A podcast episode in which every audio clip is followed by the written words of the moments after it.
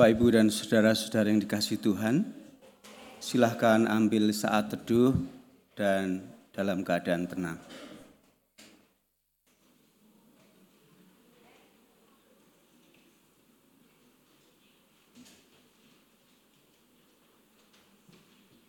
Saat teduh selesai. Bapak Ibu yang dikasih Tuhan, selamat pagi. Kembali kita mengucap syukur kehadirat Tuhan yang Maha Kuasa karena pada pagi hari ini kembali kita boleh berkumpul di tempat ini. Kita boleh beribadah dengan hibrid juga live streaming melalui kanal YouTube GKI Sarwa Indah. Bapak Ibu yang baru pertama kali mengikuti ibadah di GKI Sarwa Indah, silahkan berdiri. Tidak ada? Oh ya, baik. Terima kasih. Eh, pokok-pokok warta untuk hari ini sebagai berikut. Kebaktian umum hybrid Minggu Bulan Keluarga dan perjamuan kudus sedunia bersama dengan anak dan remaja, anak-anak sekolah minggu, pagi hari ini dilayani oleh Pendeta Christian Dewantoro. Dari bidang persekutuan dan keesaan, Pemahaman Alkitab secara online akan diadakan pada hari Kamis 5 Oktober 2023 pukul 19.30 dengan tema pemimpin berintegritas. Akan dilayani Pendeta Christian Dewantoro dengan majelis pendamping Penatua Tri Surya Maharani Pasaribu dengan MC Bapak Imadi Agustinus. Mohon partisipasi dan perhatian bagi Bapak Ibu semuanya. Doa pagi akan diadakan pada Sabtu 7 Oktober 2023 pukul 6 waktu Indonesia bagian Barat akan dilayani Bapak Amir Tambunan dengan majelis pendamping penatua Nasib Sipahutar dengan piket Penatua Yohanes Mangi Sapang. Mohon perhatian dan partisipasi Bapak Ibu semuanya. Dari bidang kesaksian dan pelayanan akan diadakan kebersamaan dengan PWK Hana.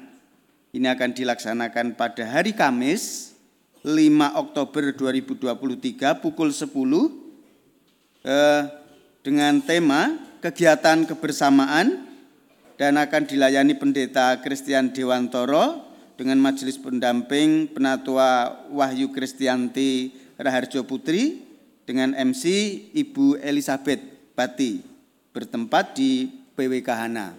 Mohon perhatian dan doa dari jemaat semuanya. Dari bidang pembinaan, pemahaman Alkitab, Komisi Usia Lanjut akan diadakan pada hari Jumat 13 Oktober 2023 pukul 10 dengan tema bersabar satu sama lain. Akan dilayani Pendeta Agus Wianto GKI Cinere dengan majelis pendamping Penatua Rosmina Daily, MC Ibu Evi Kosase. Tempat Sekretariat GKI Sarwa Indah lantai 2 di sini. Mohon perhatian dan partisipasi dari eh, Oma Opa Komisi Usia Lanjut. Selanjutnya, pendaftaran kelas katekisasi khusus Bina Pranika. Mohon perhatian untuk yang akan menikah, syaratnya harus ikut katekisasi dulu dan mohon mendaftarkan kepada majelis jemaat melalui penatua Benyamin Ganatangke atau penatua Trisurya Maharani Pasaribu. Juga boleh ke sekretariat langsung.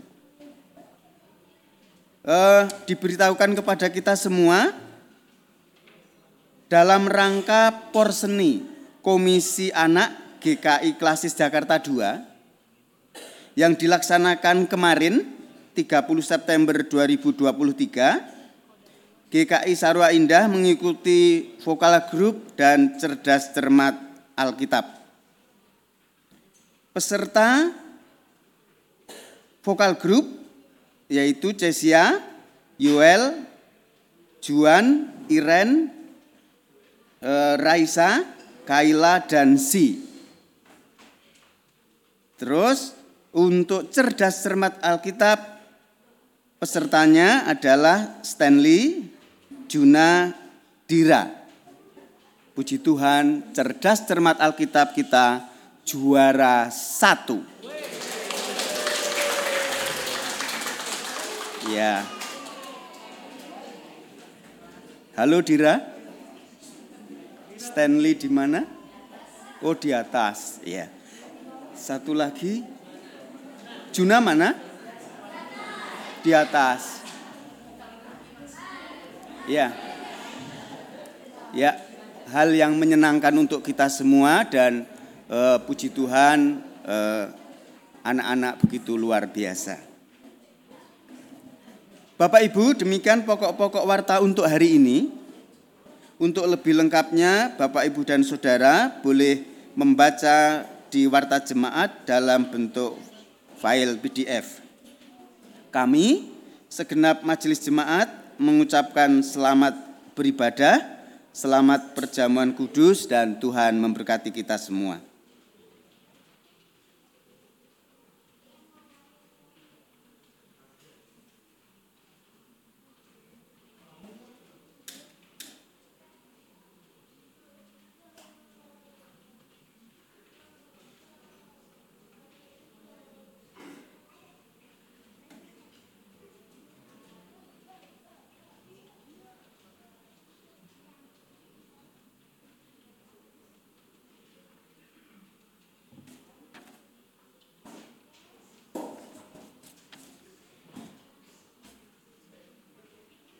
Mari bersama-sama kita memulai ibadah ini. Mazmur 128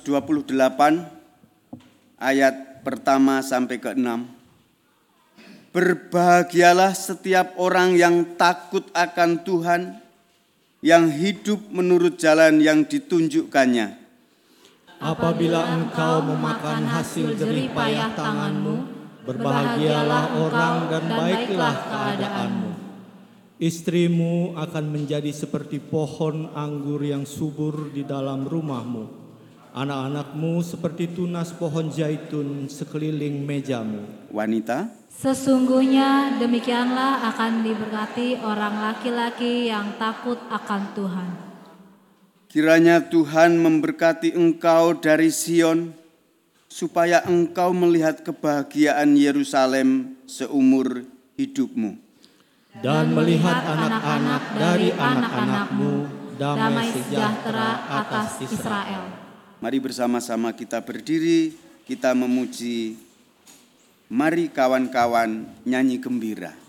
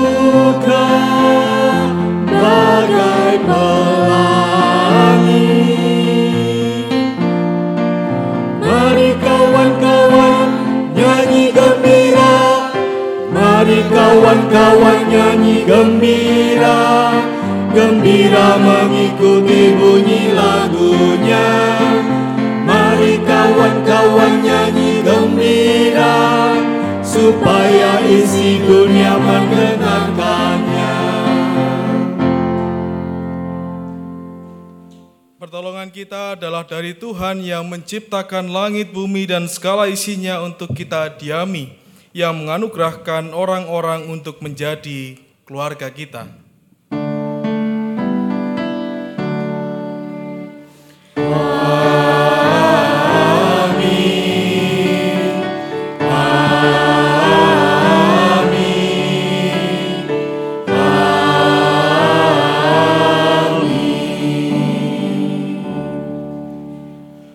Kasih karunia, rahmat, dan damai sejahtera dari Allah Bapa kita dan dari Tuhan Yesus Kristus menyertai saudara dan sekalian.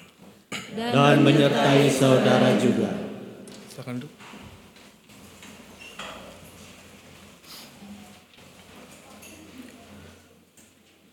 We can complain because rose bushes have thorn, or rejoice because thorn bushes have roses. Kita bisa mengeluh karena semak mawar memiliki duri, atau kita bisa bersuka cita karena semak berduri memiliki bunga mawar. Abraham Lincoln. Kita bisa memilih untuk terus meratapi kemalangan atau tetap bersuka cita karena dalam kemalangan itu kita memiliki Allah, kita memiliki keluarga, kita memiliki teman-teman yang peduli. Keluarga dan persekutuan dengan teman-teman seiman menawarkan penghiburan dan kekuatan dalam menghadapi masalah. Dan marilah kita saling memperhatikan supaya kita saling mendorong dalam kasih dan dalam pekerjaan baik. Janganlah kita menjauhkan diri dari pertemuan-pertemuan ibadah kita seperti dibiasakan oleh beberapa orang, tetapi marilah kita saling menasihati dan semakin giat melakukannya menjelang hari Tuhan yang mendekat. Kita diundang untuk terus bergabung dan dalam persekutuan sukacita bersama jemaat Tuhan dan kita juga diundang untuk membagikan dan menularkan sukacita bagi orang-orang di sekitar kita. Kita memuji Tuhan dari PKJ 216 ayat 1 bait 1 sampai 3 berlimpah sukacita di hatiku.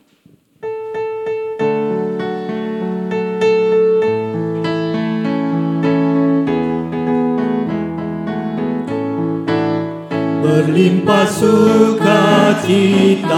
di hatiku, di hatiku, di hatiku berlimpah sukacita di hatiku, tetap di hatiku. Aku bersyukur, bersukacita, kasih Tuhan diam di dalamku. Bersyukur, bersukacita, kasih Tuhan diam di dalamku.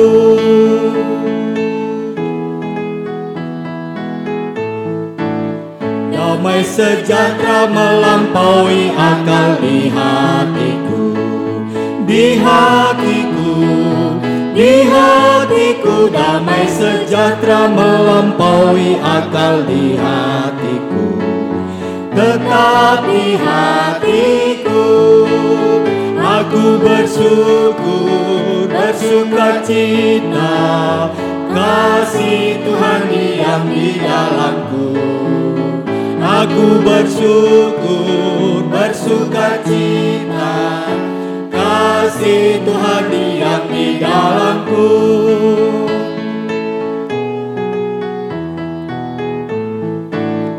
Berlimpah kasih Yesus di hatiku Di hatiku Di hatiku Berlimpah kasih Yesus. Di hatiku Tetap di hatiku Aku bersyukur Bersuka cita Kasih Tuhan diam di dalamku.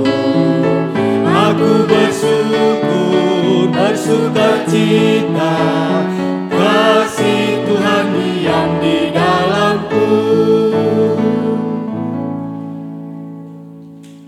Saudara-saudara yang dikasih Tuhan, mari kita datang dengan doa dan permohonan agar Tuhan mengampuni dosa, kesalahan, dan kelalaian kita yang kita lakukan terhadap Tuhan dan anggota keluarga, teman seiman, maupun orang-orang sekitar kita.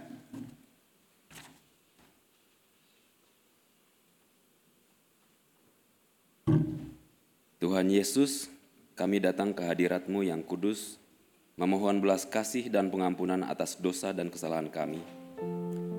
Sebagai ayah, kami lalai memberi teladan dan mengajarkan kepada istri dan anak-anak kami untuk senantiasa bersuka cita dalam Tuhan.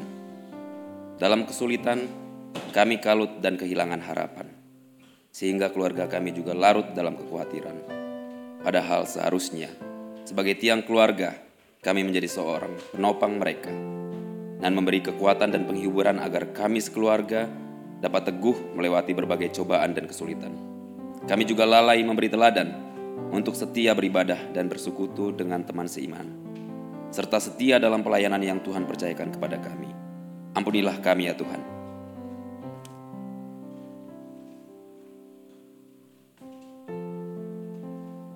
Tuhan Yesus sebagai ibu, kami lalai mendampingi dan menguatkan suami dan anak-anak dalam melewati berbagai kesulitan. Ajarlah kami agar senantiasa menyatakan sukacita dalam keluarga kami, sekalipun dalam pergumulan. Sebagai ibu, tiang doa bagi keluarga, terkadang kami lalai mendoakan suami dan anak-anak kami untuk setia beribadah dan sukacita dalam melayani Tuhan. Ampunilah kami ya Tuhan.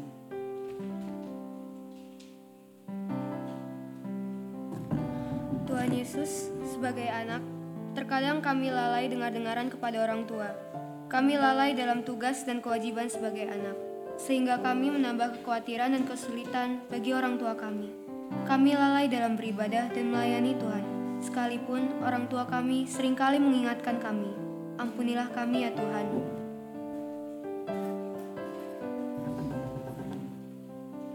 Inilah doa dan permohonan kami. Ya Tuhan Yesus, ampunilah kelalaian kami dan keluarga. Berkatilah setiap keluarga dalam jemaat kami ya Tuhan. Berkatilah jemaatmu dengan sukacita dan persekutuan yang indah. Dalam nama Tuhan Yesus kami berdoa. Amin.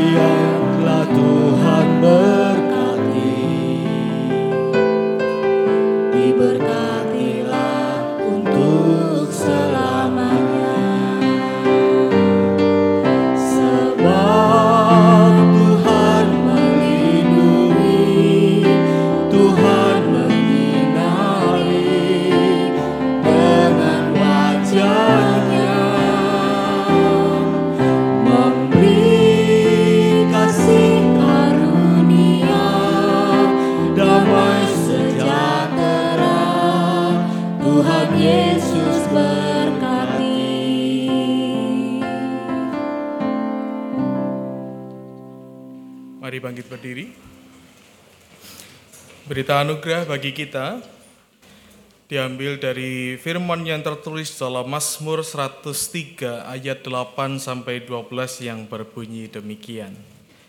Tuhan adalah penyayang dan pengasih, panjang sabar dan berlimpah kasih setia. Tidak selalu ia menuntut dan tidak untuk selama-lamanya ia menendam. Tidak dilakukannya kepada kita setimpal dengan dosa kita, dan tidak dibalasnya kepada kita setimpal dengan kesalahan kita. Tetapi setinggi langit di atas bumi, demikianlah besarnya kasih setianya atas orang-orang yang takut akan dia. Sejauh timur dari barat, demikian jauhkannya daripada kita, pelanggaran kita. Demikianlah berita anugerah dari Tuhan. Syukur kepada Allah. Kita memuji Tuhan dari NKB 21 bait 1 sampai 3. Ku diberikan kidung baru.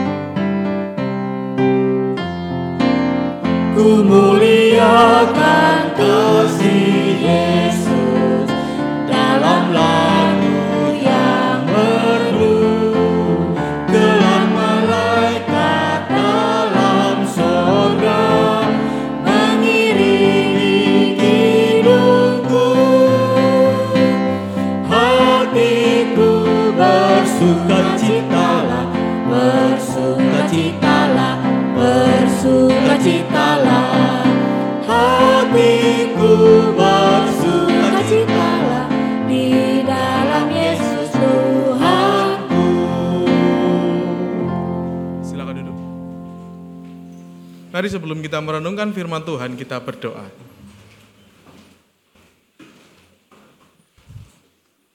Mari kita berdoa. Kami mengucap syukur dan bersuka cita Tuhan ketika dalam segala hal yang kami lakukan hari demi hari, Tuhan menopang dan menguatkan kami. Dalam segala hal yang kami hadapi hari demi hari, Tuhan senantiasa hadir dan juga mendukung kami. Rasa syukur kami Tuhan, senantiasa kami haus akan firman Sebagai rasa syukur kami, kami senantiasa ingin menggumulkan firman Tuhan. Dan bila sebentar kami akan menggumulkannya, kiranya Tuhan boleh membimbing agar firman yang diberitakan tidak hanya dapat kami dengar dan perhatikan saja, tapi dalam segala kerendahan hati kami, dalam segala keterbatasan kami, kami dapat menyatakan firman dalam pertolongan roh kudus. Pakailah hambamu yang jauh dari sempurna ini. Tuhan mampukan dan Tuhan tolong jauhkan dari segala yang jahat. Demi Kristus kami berdoa. Amin. Pembacaan firman Tuhan diambil dari Filipi pasal 4. Filipi pasal 4 ayat 1 sampai 9. Jadi selama bulan keluarga ini, Bapak Saudara, kita tidak akan memakai bacaan leksionari, tetapi akan memakai bacaan yang sudah dikumulkan oleh panitia SI2. Oleh karena itu kita akan memakai bacaan tersendiri gitu ya. Kita akan merenungkan hari ini dari Filipi pasal 4 ayat 1 sampai 9. Saya akan membacakannya untuk kita semua. Karena itu, saudara-saudara yang kukasihi dan kurindukan, sukacitaku dan mahkotaku, berdirilah juga dengan teguh dalam Tuhan, hai saudara-saudaraku yang terkasih. Eudia kunasihati, Sintike kunasihati, supaya sehati sepikir dalam Tuhan.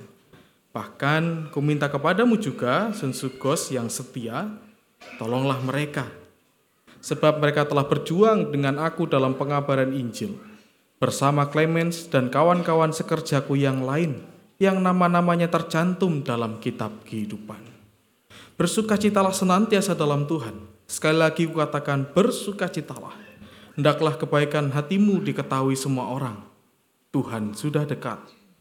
Janganlah khawatir tentang apa pun juga, tetapi nyatakanlah dalam segala hal keinginanmu kepada Allah dalam doa dan permohonan dengan ucapan syukur.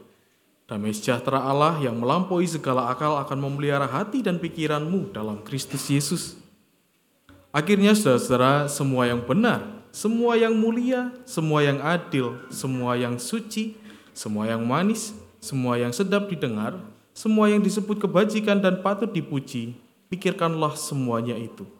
Apa yang telah kamu pelajari, yang telah kamu terima, yang telah kamu dengar, dan yang telah kamu lihat dariku, lakukanlah itu.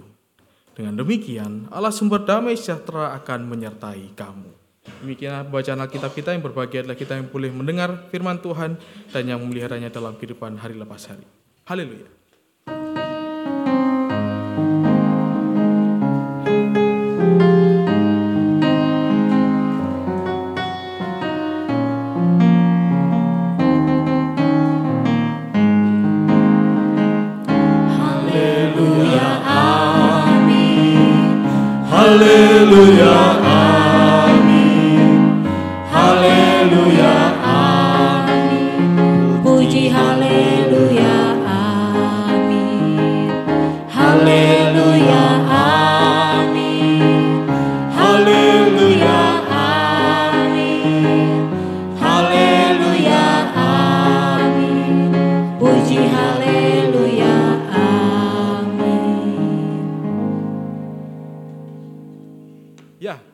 Bapak Ibu Saudara dan anak-anak, apa sih pentingnya sukacita?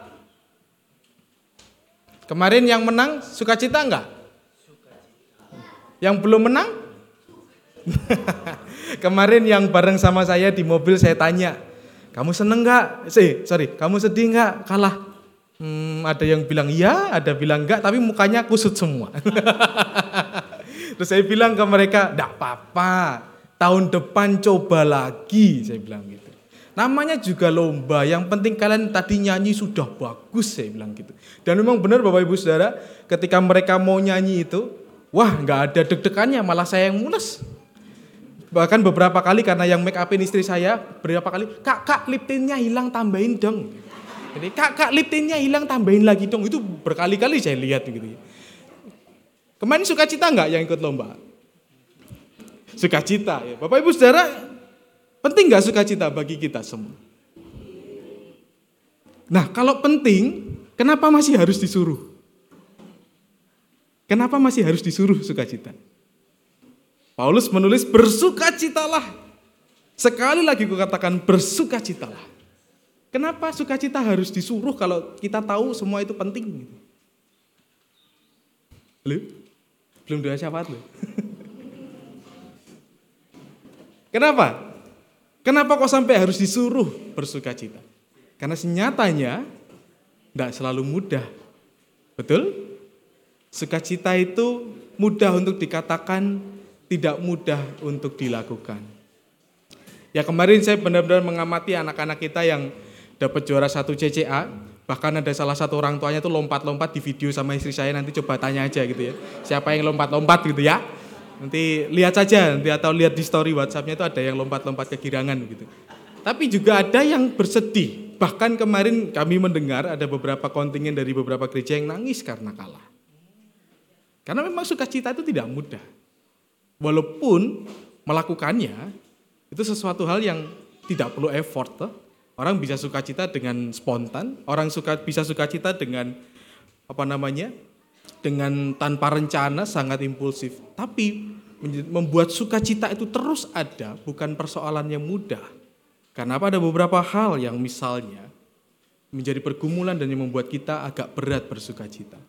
Misal kondisi kesehatan, misalnya pergumulan keluarga. Lalu apalagi misalnya masalah pribadi, pekerjaan, usaha, atau konflik-konflik yang sedang kita hadapi sering kali membuat sukacita itu hilang dari hidup kita. Apakah Bapak Ibu Saudara hari ini tadi bangunnya dengan seger atau dengan pusing? Kok ragu ya jawab? tadi pagi bangun sukacita atau pusing? Kok cuma sini tuh suaranya? Ini pusing semua. Salah satu candanya orang bersuka cita adalah apa? Ketika bangun pagi, dia merasakan kesegaran badannya walaupun ayo anak-anak nanti ya walaupun badannya letih. Salah satu tanda orang yang bersuka cita adalah walaupun dalam segala tanggung jawab hari demi hari yang dilakukan, dia mengerjakannya dengan semangat. Selalu ada energi lebih, selalu ada tenaga tambahan yang entah itu dari mana datangnya. Nah kita melihat dan menggumulkan dari Filipi ini kenapa sih kok sampai panitia kemarin diskusi sama saya itu pokoknya mas saya maunya begitu kata-katanya begitu. Gitu ya kemarin ya. Pokoknya saya maunya tema ini harus jadi pembuka bulan keluarga. Diundang untuk bersuka cita kita diundang bersuka cita bersama dalam bulan keluarga yang kita lakukan dalam bulan Oktober ini nah Bapak Ibu Saudara kota Filipi ini adalah kota yang besar di daerah Makedonia. Nah nama Filipi sendiri itu dari nama Raja Philip, anaknya Bu Artati. Jadi nama Filipi ini dari Raja Philip namanya. Dia ada raja yang terkenal dan kota Filipi ini uh, cukup kaya. Karena ada tambang emas di sana. Dan ada banyak orang Kristen yang, lah ini berbeda. Kalau di dalam kota-kota lain, ada kita melihat kecenderungan orang-orang Kristennya bermasalah gitu ada konflik dan sebagainya. Nah Filipina ini enggak, cenderung aman-aman saja dan ada peningkatan yang cukup baik. Jadi kota Filipi ini ya bisa dikatakan sebagai kota yang dalam tanda kutip begitu ya, Paulus berhasil menginjili. Karena mereka benar-benar mau bertumbuh walaupun lamban, mereka terus bertumbuh dan berbuah dan berbuah. Bahkan di dalam beberapa kesempatan mereka juga memberikan dukungan kepada jemaat-jemaat yang lain dengan memberikan persembahan.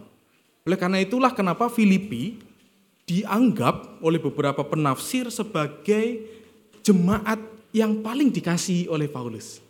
Tapi bukan dalam artian pilih kasih, enggak loh ya. Tetapi karena mereka memang menunjukkan pertumbuhan yang nyata.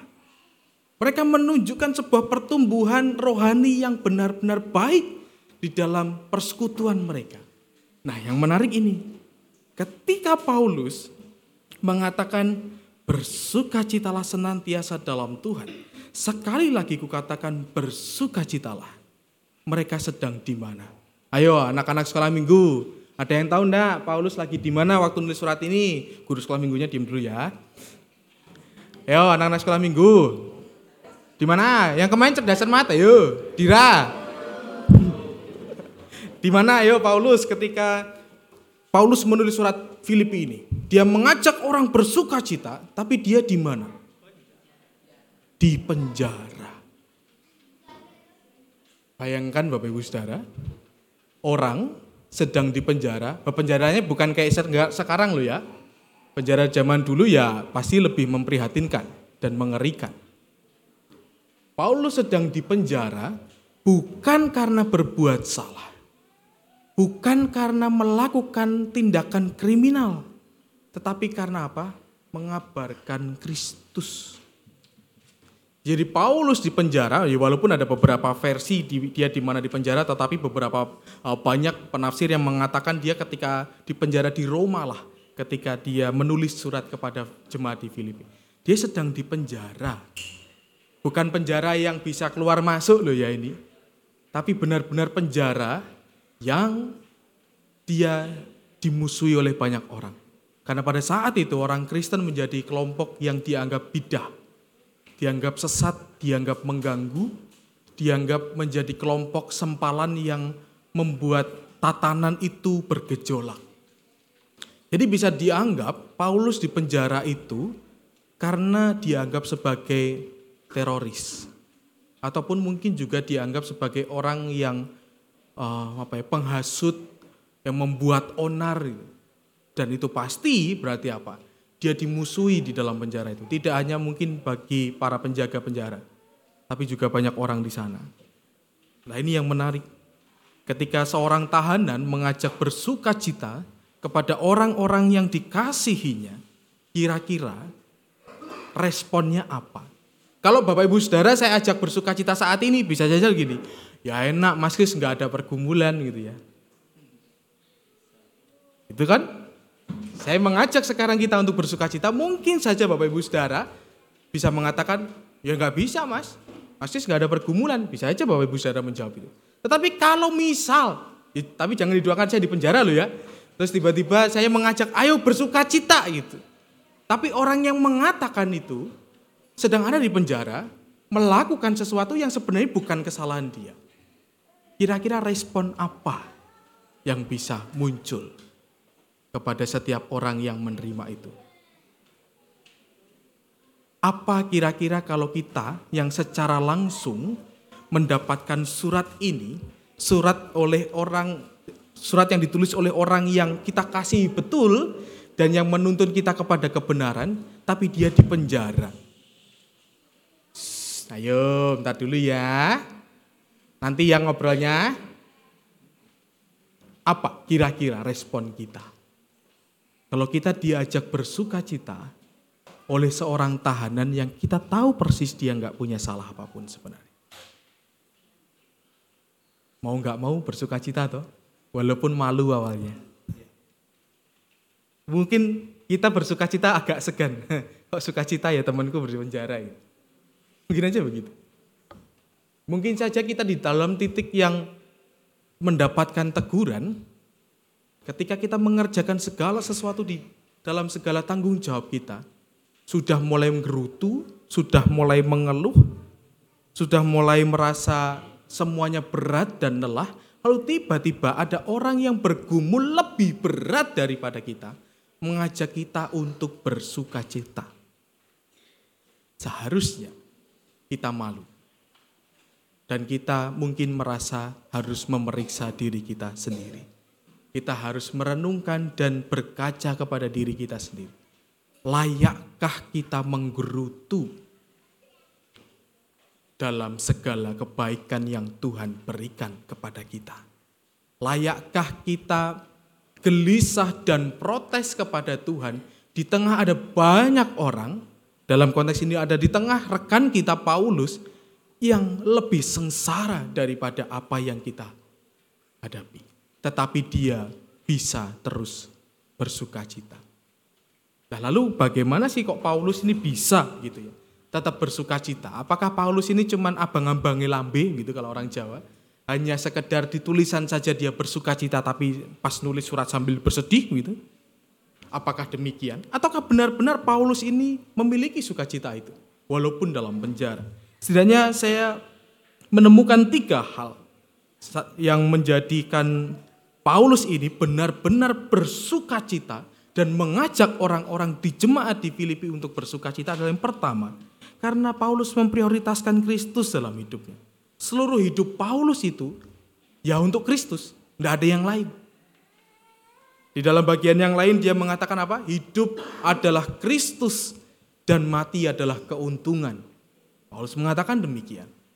Bahkan di dalam bacaan lain, di dalam surat lain Kristus, ya, maaf, Paulus mengatakan bahwa ketika ia sakit dan sakitnya seperti ada duri di dalam dagingnya, tapi dia bisa menghayati bahwa apa? Cukuplah kasih karunia Tuhan bagiku. Itu berarti ketika Paulus mengajak kita bersuka cita, bukan hanya sekedar perkataan yang ada di bibir, tidak hanya sekedar sesuatu yang ditulis tanpa makna, tidak. Tapi karena Paulus menyadari betul bahwa dia sudah mampu memprioritaskan Allah. Oleh karena itu apa yang terjadi di dalam dirinya, dia mengatakan aku rapopo. Di dalam segala sesuatu yang ia lakukan dia hanya mengatakan tidak masalah. Karena Kristus yang menjadi hidupnya. Lalu kejadian Paulus ini, mengapa Paulus mengajak juga bersuka cita? Karena dengan dia di penjara, ada rekan-rekan penginjil lain yang justru punya jalan masuk lebih mudah untuk menginjili orang-orang yang sebelumnya menolak Kristus. Jadi sederhananya, karena Paulus di penjara, orang lalu bertanya, loh kenapa orang ini di penjara? Dan teman-temannya lalu bilang, Paulus di penjara karena dia mengabarkan Kristus. Kristus siapa? Ini loh tak jelasin gitu. Jadi justru ketika Paulus di penjara, dia menjadi batu loncatan, bukan batu sandungan. Dia menjadi batu loncatan yang besar untuk rekan-rekannya mewartakan Injil kepada orang-orang yang sebelumnya tidak mau bahkan mungkin mendengarkan Injil itu. Jadi bagaimana Paulus tidak bersuka cita? Karena pengorbanan satu orang bisa ratusan bahkan ribuan orang diselamatkan karena menerima Kristus. Bukankah ini menjadi sesuatu yang besar? Dia berkorban cukup satu orang yang dipenjara, tapi akhirnya dapat ribuan orang mendapatkan keselamatan. Bukankah ini sesuatu yang besar? Dan inilah kenapa Paulus dapat bersuka cita. Dan yang terakhir karena dia benar-benar tahu bahwa kesalahan yang dibuat itu tidak ada. Dia mengerjakan itu semata-mata karena orang tidak suka dengan pengabaran Kristus. Itu berarti apa? Apa yang dilakukannya sudah benar. Walaupun menurut ukuran dunia tidak benar. Dia dengan sukacitanya, dengan keberaniannya, tetap menghadapi itu karena apa? Dia tahu persis apa yang dilakukan itu adalah sebuah kebenaran. Bapak Ibu Saudara kalau misal menghadapi pergumulan, kalau kita tahu apa yang kita lakukan benar kan ya gas terus tuh ya. Bodoh amat kan ya. Mau nabrak apa juga sikat terus kan gitu. Toh. Asal kita tahu bahwa itu hal yang benar. Walaupun mungkin ada tembok yang begitu tebalnya di depan kita. Tapi ketika kita tahu apa yang kita lakukan benar, bukankah itu memberikan dorongan yang luar biasa, semangat yang lebih besar lagi untuk mengerjakan dan menghantam hambatan-hambatan itu? Lah pertanyaannya sekarang kepada kita. Apa yang membuat kita suka cita hari ini? Rekeningnya tebel? Nolnya banyak gitu ya. Asal bukan nol di depan gitu ya. Nolnya belakang banyak. Apa yang membuat sukacita kita hari ini? Pekerjaan kita mapan? Apa yang membuat sukacita kita hari ini? Keluarga kita rukun misal? sehat, gitu ya. Apalagi? Loh, enggak suka cita tuh? Apa yang membuat kita bersuka cita saat ini? Enggak denger saya. Anak-anak, halo. Kalian bersuka cita hari ini kenapa? Mau ikut perjamuan kudus? Kemarin yang di mobil bilang, Kak Kris aku besok minumnya anggur ya. Gampang saya bilang gitu. Nanti tak beliin buah vita saya bilang gitu. Ada kemarin yang minta rotinya dua ya, satu-satu nanti nggak cukup saya bilang gitu. Mereka tampaknya sangat antusias begitu perjamuan kudus. Apa yang membuat kita hari ini bersuka cita? Jangan-jangan, jangan-jangan kita nggak punya alasan itu. Ini yang bahaya. Jangan-jangan hidup yang kita jalani saat ini tidak berdasarkan sukacita Allah. Tapi apa? Jalan aja kayak robot. Terprogram. Ya bangun pagi hari, berangkat kerja, ngerjain segala sesuatu, pulang tidur.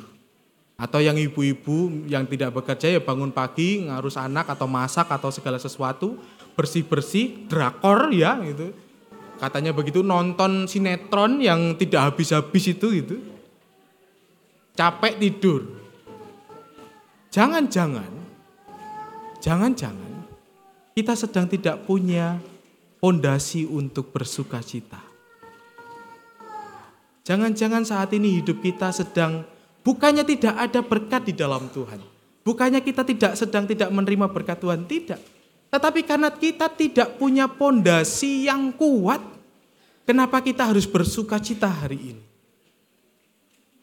Nah, Bapak Ibu Saudara melalui bulan keluarga hari ini, selama satu bulan ke depan kita diundang untuk ikut berpartisipasi. Ya kalau nanti ikut paduan suara, ya suara popo, ndak menang ya ndak apa-apa. Wong tiga kok pasti dapat satu juara, satu dua dan tiga gitu. Pasti menang semua. Ya toh? Jadi saya cerita sedikit saja begitu ya. Di Kediri dulu ada namanya Peskaldak. Jadi Peskaldak itu pesta vokal grup antar gereja. Dan suatu ketika entah kenapa aktivitas itu hilang. Dan akhirnya pada zaman saya pemuda dulu ya udahlah kita buat lagi lah inisiatif begitu. Kami mengundang gereja-gereja yang ada di sekitar Ya setelah optimis yang daftar banyak, ternyata yang datang cuma empat. Jadi empat itu satu tuan rumah GKI Kediri nggak boleh ikut lomba. Jadi dia hanya peserta bayangan saja. Akhirnya yang ikut cuma tiga, satu cuma penghibur. GKI Gurah tempat saya, GKJW Kediri, dan Gereja Betani. Nah yang dua ini, GKJW dan Betani ini aransemennya bagus. Gurah tempat saya, ah, biasa. Ikutnya setengah hati, nyanyinya juga setengah hati. Jadi waktu itu Peskaldak itu bukan judulnya pesta vokal grup antar gereja, tapi pesta vokal grup dan dagelan. Gitu. Jadi yang satu dagel, itu grup kami. Gitu. Tapi enggak apa-apa ya karena cuma bertiga pesertanya, ya kami juara tiga. Itu tidak menghilangi menghilangkan sukacita kami ketika kami harus jauh-jauh motoran ke Kediri 15 kilo begitu ya hanya untuk mengikuti lomba yang kita sudah optimis kalah gitu istilahnya. Kita sudah yakin optimis kalah itu. Karena datang yang lain pesertanya 30 orang pakai kontrabas, pakai gitar banyak biola. Kami cuman galon sama gitar gitu. Kami sudah ya sudahlah ini kalah ya sudah tapi dinikmati. Kadang menikmati hidup dan bersuka cita itu bukan dari apa? Bukan dari sesuatu hal yang menyenangkan tetapi karena kita bisa menertawakan hal-hal yang terjadi di dalam diri kita. Dalam artian bukan meremehkan ya, tetapi menertawakan itu adalah kita mampu merasakan syukur dalam sesuatu hal yang mungkin tidak enak menurut ukuran manusia. Kadang membuat kita bersuka cita itu bukan ketika hidup kita baik-baik saja. Bukan ketika kita harus merasakan hidup kita semuanya sukses, lancar, enggak. Tapi ketika kita dapat menemukan dan bisa ketawa Bahkan melalui situasi-situasi yang tidak nyaman. Situasi-situasi yang kita tahu kita bakal kalah. Gitu. Ya sudah dinikmati dan syukuri saja. Ada sebuah ilustrasi yang menurut saya menarik untuk kita gumulkan hari ini sebagai undangan untuk kita bersyukur dan bersuka cita. Nah, suatu ketika ada seorang bapak yang dia punya kuda, kudanya bagus banget gitu ya. Nah, ketika kudanya sudah siap untuk mengikuti pacuan kuda dan lomba, Ditawarlah kuda itu oleh tetangganya. Tapi si bapak ini ngomong, ah enggak usah lah. saya pelihara sendiri saja. Ini kuda kesayanganku, aku rawat dari kecil. Eh, berapa hari kemudian kudanya lepas. Lalu si tetangga yang mau beli, coba kemarin tak beli kan. Kamu nggak jadi untung. Coba kemarin tak beli, kamu nggak akan kehilangan kuda. Udah kehilangan kuda nggak dapat duit gitu. Tapi bapak itu mengatakan, ya sudah, semua ada maksud Tuhan. Eh ternyata beberapa minggu kemudian kuda ini balik, gondol kuda lain dari hutan. Wah akhirnya tetangga yang tadi ngomong akhir awalnya ngomong ah kamu apa sekarang jadi apa? Oh beruntung ya kamu ya dapat kuda lagi tambahan gitu ya. Bapak ini cuman berkata ya ini semua karena Tuhan. Terus akhirnya si anak bapak ini pengen belajar berkuda. Akhirnya ya sudahlah namanya bapak kan ya, namanya kalau anak-anaknya minta kan ya pasti begitu tak. Akhirnya diajarilah, tetapi karena kudanya sangat tinggi dan anaknya masih kecil, dia jatuh. Dan kakinya patah. Tetangganya ini emang rada julid gitu. Jadi dia, eh, kamu ini, mbok ya anakmu di rumah saja, nggak usah diajar-ajarin begitu. Naik kuda patahkan kakinya begitu. Si bapak ini dengan santai tetap menjawab, Ya sudah, ini kehendak Allah. Tidak apa-apa. Eh, tiba-tiba beberapa tahun kemudian ada kabar dari kerajaan yang mengatakan semua anak laki-laki harus ikut berperang untuk membela kerajaan. Nah, semua keluarga bangga tuh ya kalau anaknya diutus mewakili kerajaan itu si bapak ini kan nggak bisa karena anaknya kakinya patah tadi belum pulih sebelumnya. Ya di sana nggak ada sangkal putung paling ya jadi lama kalau apa apa patah nggak ada jinaib. Jadi ya sudah akhirnya lama.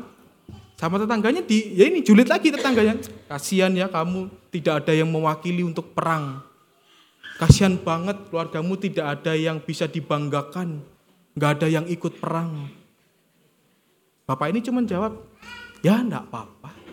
Ini mungkin jalan Tuhan ternyata Bapak Ibu Saudara, setelah perang itu berjalan beberapa tahun, anak-anak muda dari kampung itu tidak ada yang pulang dengan selamat.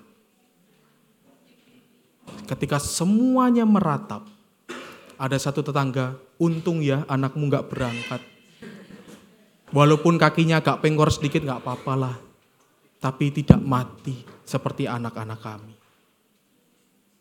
Bapak itu hanya menjawab, ya mungkin ini rencana Tuhan. Apa maksudnya? Tidak ada hal apes dalam hidup orang Kristen. Semua yang terjadi di dalam hidup kita itu diizinkan Allah. Tuhan tidak pernah salah alamat seperti e-commerce atau ongkir gitu ya, atau yang tukang paket gitu. Tidak, Tuhan tidak mungkin salah alamat seperti itu. Semua itu diizinkan Allah untuk sesuatu hal yang mungkin lebih besar yang kita tidak tahu dan tidak mampu merekanya. Jadi, bersukacita ini bukan sebuah perintah seharusnya, tetapi adalah respon hidup karena Tuhan begitu luar biasa, baik di dalam berkat yang kita terima atau bahkan mungkin dalam pergumulan yang kita hadapi. Karena semuanya itu dipakai Tuhan untuk sesuatu yang lebih besar dalam kehidupan kita. Nah persoalannya memang nggak tahu kita ujungnya ke mana. Kita tidak tahu apa yang akan terjadi setelahnya. Jadi apa yang dikatakan Paulus di dalam ayat 8 ini haruslah itu ada ketika kita melakukan kebenaran dan hidup dalam sukacita. Yaitu hal yang benar, yang mulia, yang adil, yang suci, yang manis, semua yang sedap didengar, semua yang disebut kebajikan, kerjakan itu sebagai wujud sukacitamu. Jangan hanya sekedar sukacita, tapi justru kita melakukan dosa.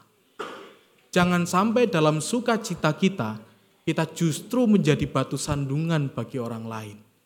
Jangan sampai ketika kita merasa berhak bersukacita, kita justru apa? Melukai hati orang lain. Jadi sukacita itu tetap juga harus bertanggung jawab. Jangan karena merasa berhak bersuka cita, lalu kita dengan tega, tidak peduli dengan orang lain, yang sedih melihat sukacita kita. Tapi juga jangan jadi orang yang julid dan iri. Kalau ada saudara-saudara yang bersukacita ya sudah, nggak usah pengen Bapak Ibu Saudara. Karena Bapak Ibu Saudara juga punya berkat masing-masing. Tidak perlu untuk iri, tidak perlu untuk membanding-bandingkan berkat kita dengan yang lain.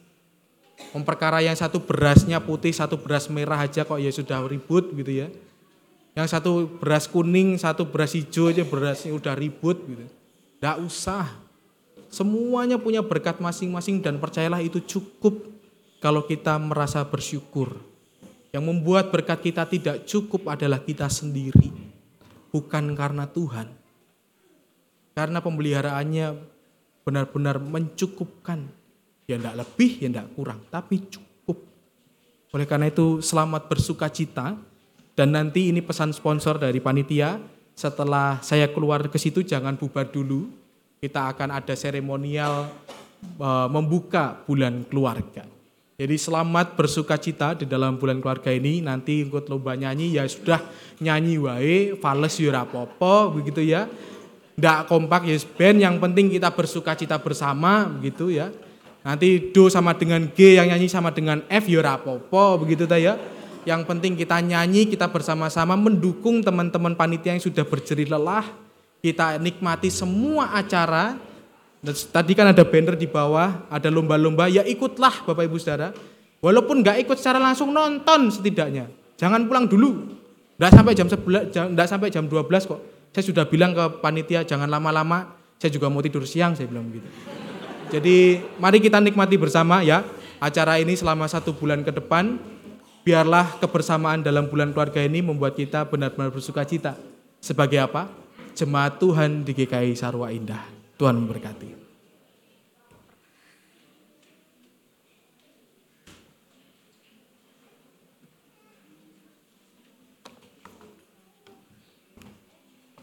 Saya undang jemaat untuk bangkit berdiri.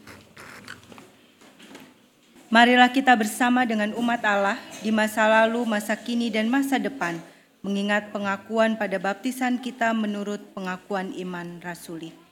Aku percaya kepada Allah, Bapa yang Maha Kuasa, Halik langit dan bumi, dan kepada Yesus Kristus, anak yang tunggal Tuhan kita, yang dikandung daripada roh kudus, lahir dari anak darah Maria, yang menderita sengsara di bawah pemerintahan Pontius Pilatus, disalibkan, mati dan dikuburkan, turun dalam kerajaan maut. Pada hari yang ketiga, bangkit pula dari antara orang mati, naik ke surga, duduk di sebelah kanan Allah, Bapa yang Maha Kuasa. Dan dari sana ia akan datang untuk menghakimi orang yang hidup dan yang mati. Aku percaya kepada Roh Kudus, gereja yang kudus dan am, persekutuan orang kudus, pengampunan dosa, kebangkitan orang mati, dan hidup yang kekal. Amin. Silakan duduk kembali.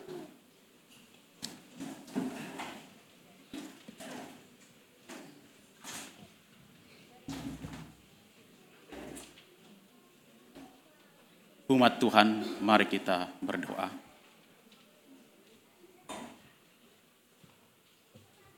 Bapa yang Maha Pemurah, kami bersyukur kepadamu karena Engkau telah mengundang kami untuk bersuka cita. Kami bersuka cita ya Bapa, karena persis di awal bulan keluarga ini, kami dapat berkumpul mulai dari umat Tuhan anak-anak hingga jemaat usia lanjut bersama-sama di gedung sekretariat ini. Kami bersyukur ya Bapak, karena melalui gedung sekretariat ini dan juga melalui kemurahan Tuhan di sekolah Nusa Indah yang boleh kami gunakan. Ibadah dan pelayanan di jemaat kami boleh terlaksana dengan baik. Di kesempatan ini ya Bapa, kami menyampaikan sebuah kerinduan besar kami ke hadapan-Mu. Tuhan telah memberikan sebuah lahan bagi kami di Dusun Tiga. Dan kami rindu untuk mengintegrasikan seluruh pelayanan dan ibadah kami di tempat itu ya Bapa. Melalui rencana kami untuk membangun sebuah tempat ibadah. Kiranya Tuhan memberikan hikmat kepada kami. Tuhan memimpin dan menuntun kami untuk memulai rencana besar ini. Tuhan mempukan kami untuk membuat perencanaan yang baik, persiapan yang seksama, menyampaikan keinginan kami ini secara tulus, jelas, dan lugas kepada masyarakat maupun pemerintah setempat. Kami memohon kemurahan-Mu ya Tuhan. Kami bersyukur sekaligus juga memohon kembali penyertaan dan kemurahan Tuhan untuk proses pembangunan GKI Nusa Loka yang saat ini tengah berjalan. Kami telah bersama-sama sebagai suatu jemaat GKI Sarwa Indah dan GKI Serpong mengelola lahan ini dalam waktu yang cukup lama dan saat ini pembangunan telah dimulai. Kiranya Tuhan mencukupkan segala kebutuhan finansial untuk proses pembangunan ini dan memampukan tim pembangunan maupun segenap pihak yang mendukungnya untuk dapat mewujudkan keinginan ini ya Bapa. Kami berserah kepadamu karena apa pun yang kami pikirkan dan rancangkan, Tuhan terlebih dahulu menyediakan segala sesuatu untuk kami dapatkan dan lalu. Kiranya Tuhan berkenan mendengar, mendengarkan permohonan kami ini. Kami melanjutkan syafaat kami Tuhan. Kami saat ini juga ingin menaikkan doa untuk saudara-saudara kami yang dalam minggu ini berulang tahun. Kami berdoa untuk Ibu Nur Cahya Storus, Bapak Ricardo MH Tambunan, Ibu Kristiana Eni, dan Ibu Marina Sibuya. Kami bersyukur untuk pertambahan usia bagi saudara-saudara kami ini. Tuhan kiranya menambahkan berkat dan sukacita. Dan biarlah saudara-saudara kami ini ketika merasakan pertambahan usianya boleh juga mensyukuri pemeliharaan dan kasih Tuhan dalam kehidupan mereka. Kami menyerahkan saudara-saudara kami ini Tuhan dalam tangan pengasihanmu. Biarlah dalam pertambahan usia yang mereka miliki, Tuhan juga boleh senantiasa menyertai segala pergumulan yang sedang dihadapi oleh saudara-saudara kami. Berkatilah dengan segala berkat yang terbaik yang menurut Tuhan layak untuk diterima oleh saudara-saudara kami. Kami juga tak lupa berdoa untuk saudara-saudara kami yang masih dalam sakit dan pemulihan. Kami berdoa untuk Ibu Mami Palon, Ibu Hana Panjaitan, Ibu Yulia Kristianti, Bapak Christian Nuta Galung, Ibu Nika Elizabeth Puki, Bapak Wahyu Hidayat, Ibu Yohana Triani, Ibu Maria Magdalena, Ibu Tambunan, Bapak RC Siagian, Bapak Rudi Pasaribu, Ibu Sri Herawati Utasoid, Ibu Sarah J. Sumadi, Ibu Irna Kurniarini Siadari, Bapak Rafles Simamora, Bapak Hotman Utapea, Ibu Ruslina Limbong Sagala, Bapak Liston Siagian, Bapak Joni Mulyono, Ibu Artati Sembiring, dan juga Bapak Pramadi Krisasta. Kami menyerahkan saudara-saudara kami ini dalam tangan pengasihanmu dalam proses pemulihan yang dijalani hari demi hari.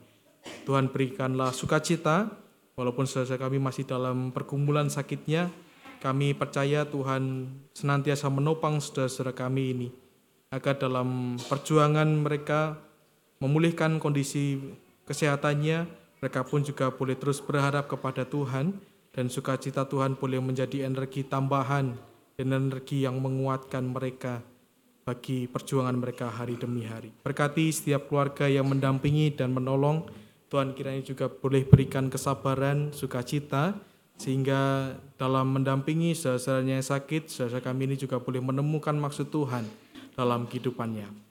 Kami berdoa juga bagi seluruh pelayan di GKI Sarwa Indah, Majelis Jemaat, pengurus komisi, Tuhan kiranya boleh memberkati kami agar segala pelayanan yang kami lakukan juga dapat kami kerjakan dengan baik dan bertanggung jawab dan biarlah dalam segala pelayanan yang kami lakukan Nama Tuhan semakin dimuliakan dan saudara-saudara yang datang beribadah bersama dengan kami juga dapat merasakan kasih Tuhan. Kami juga berdoa untuk segenap jemaat dan simpatisan di GKI Sarwa Indah. Tuhan berkati dalam segala pekerjaan dan juga usaha yang digeluti hari demi hari. Tuhan berikan kelancaran dan juga kekuatan agar dalam mengerjakan segala tanggung jawab dan segala upayanya untuk mencukupkan segala kebutuhan hidup keluarga masing-masing, Tuhan juga boleh memberkati.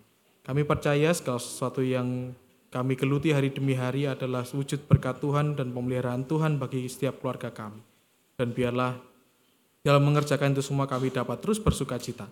Karena melalui pekerjaan itu kami dipelihara oleh Tuhan dengan sangat baik. Kami juga berdoa untuk seluruh rangkaian kegiatan bulan keluarga yang akan kami laksanakan mulai hari ini sampai ak- akhir bulan ini. Tuhan kiranya boleh memberkati seluruh kegiatan yang akan kami lakukan. Biarlah ini menjadi tempat untuk kami berbagi sukacita, kami merasakan kegembiraan dan kami boleh membagikan kasih Tuhan bagi saudara-saudara kami. Berkati panitia yang sudah mempersiapkan segala sesuatunya, Tuhan kiranya menolong dan memberikan kesatuan hati. Agar ketika mereka mengerjakan pelayanan ini, mereka pun juga boleh merasakan kasih Tuhan. Kami juga tak lupa berdoa untuk bangsa dan negara kami. Dalam segala sesuatu yang terjadi, kami bersyukur Tuhan boleh memberikan kestabilan dalam lingkup politik ataupun dalam kehidupan hari lepas hari. Tuhan berkati seluruh masyarakat dan juga seluruh orang yang ada di dalam pemerintahan, berikanlah kesatuan hati dan kesadaran bahwa tempat ini adalah tempat kami bersama. Oleh karena itu kami semua juga boleh mengambil tanggung jawab dan memiliki kesadaran untuk juga menjaga negara kami dari pengaruh-pengaruh yang buruk. Kami terus berdoa untuk polusi udara yang masih saja menghantui kami. Tuhan kiranya berkati pemerintahan yang mengupayakan segala sesuatunya dan juga kami masyarakat yang juga harusnya memiliki kepedulian untuk menjaga bumi ini agar lebih baik lagi. Ajarlah kami untuk juga bertanggung jawab dalam segala sesuatu yang kami kerjakan hari demi hari. Kami juga berdoa untuk anak-anak di seluruh Indonesia Tuhan dalam segala hal yang mereka lakukan, biarlah mereka juga dapat merasakan keceriaan di tengah ada banyak pergumulan yang dihadapi oleh orang tua mereka. Biarlah kami sebagai bagian dari masyarakat juga mau ikut andil dalam karya ini. Inilah seluruh syukur dan permohonan kami Tuhan. Demi Kristus kami berdoa. Amin.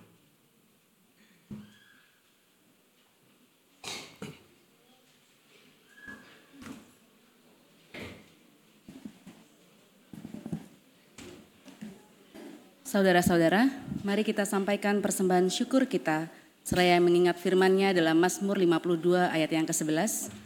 Aku hendak bersyukur kepadamu selama-lamanya, sebab engkaulah yang bertindak. Karena namamu baik, aku hendak memasyurkannya di depan orang-orang yang kau kasihi. Kita akan menyanyikan NKB 132 bait 1 hingga bait yang ketiga, bersukacitalah yang kalis hatinya untuk mengiringi persembahan kita.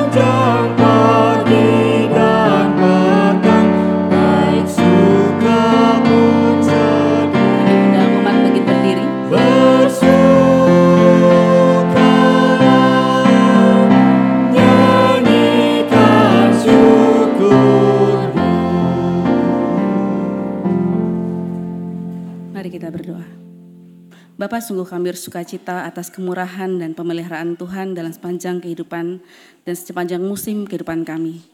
Terima kasih Tuhan, saat ini di hadapan kami, kami telah memberikan persembahan kami sebagai ucapan syukur kami atas pemeliharaan Tuhan sepanjang kehidupan kami.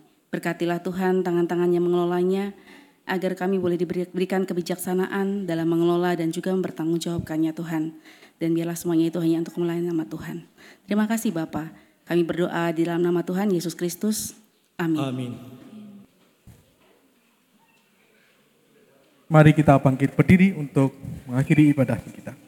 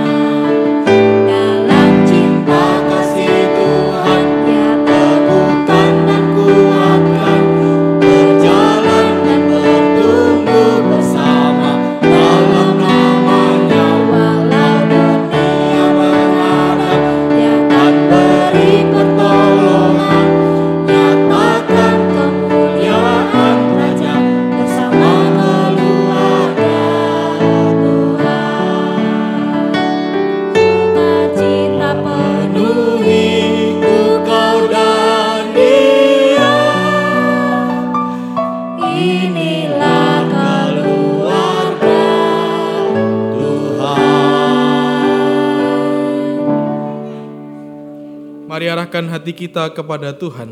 Kami mengarahkan hati kepada Tuhan. Jadilah saksi Kristus, bagikanlah sukacita Kristus kepada keluarga dan sesama kita. Syukur kepada Allah, Terpujilah Tuhan. kini dan selamanya. Dan terimalah berkat dari Tuhan.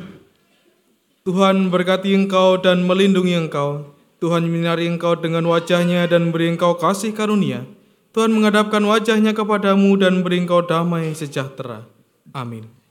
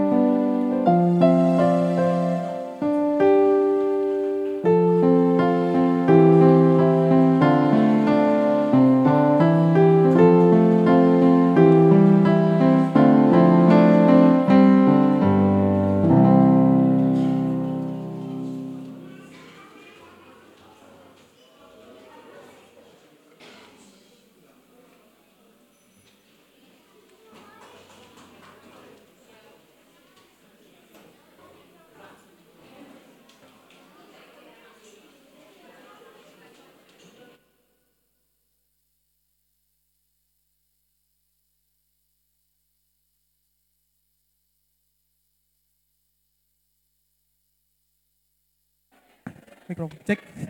Setengah kali kok. Cek, cek satu dua. Ya. Selamat pagi Bapak Ibu semua.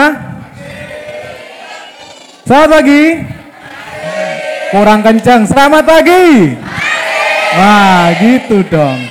Ya, kita akan memulai eh, perakaian bulan keluarga kita yang hari ini bukan semoga menjadi pesta paduan suara begitu ya. Bukan seperti yang tadi saya katakan di eh, di mimbar bukan pesta vokal grup dan dagelan. Semoga tidak ada dagelannya begitu ya. Semua bisa bersuka cita. Semua bisa oh ya lo. Ah. Kita akan membuka ini kelentengannya disuruh ngapain? Oh dikelinting-kelinting. Jadi nanti kalau saya ngelinting-linting Bapak Ibu tepuk tangan ya. Biar agak meriah. Belum. Ya jadi dengan ini saya membuka bulan keluarga kita. Oke. Hah? Halo? Ya terus saya ngapain? Oh pagi beri. Bukan? Oh musik, musiknya apa?